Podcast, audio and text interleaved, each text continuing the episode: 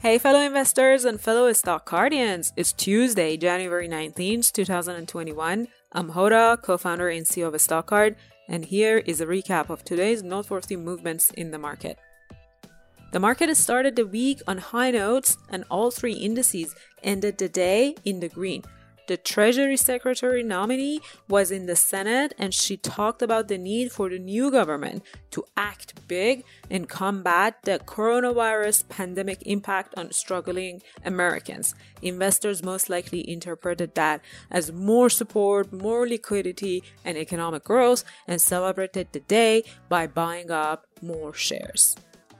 Folks, before jumping into the winners and losers stocks of the day, let me share a promo code with you. If you'd like to give a StockCard VIP try, use promo code ROLL with our CEO to get a 10% additional discount on your monthly or annual subscription. You still get your 14 days free trial and then 10% discount after that. Research as many stocks as you'd want and follow portfolios of successful investors to get updates with regular new investment ideas. Promo code ROLL with our CEO, all lowercase and in one word. Now, on to winners of the day. There were quite a few winners today. Solar Edge, Sarepta Therapeutics, Virgin Galactic were some of the stocks we have been discussing in the latest few episodes that ended Tuesday in the green. Among the winners, the one stock that is worth talking about is Tencent Music Entertainment Group, ticker TME this is a spin off from Tencent that went public at the end of 2018. Shares of TME were up more than 20% on Tuesday. The stock price jump is counterintuitive because on January 15th, it announced a new acquisition.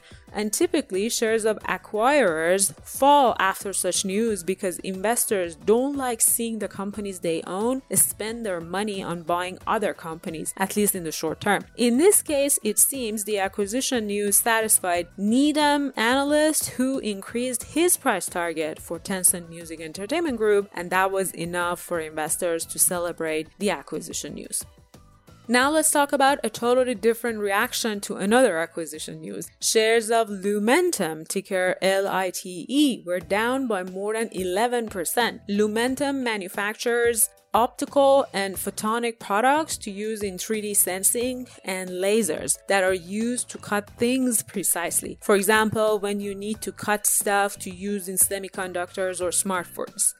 The price drop is due to the news that the company is acquiring another company. It's a typical reaction, as we said, when investors hear about an acquisition and creates a window of opportunity to buy a company with strong operations at a fair price. I picked up some shares today. As usual, my team and I researched and published a new collection of stocks on Sunday. Those new collections are featured on the Feature tab on the Discover tab on the stock card. This week we focused on ESG stocks.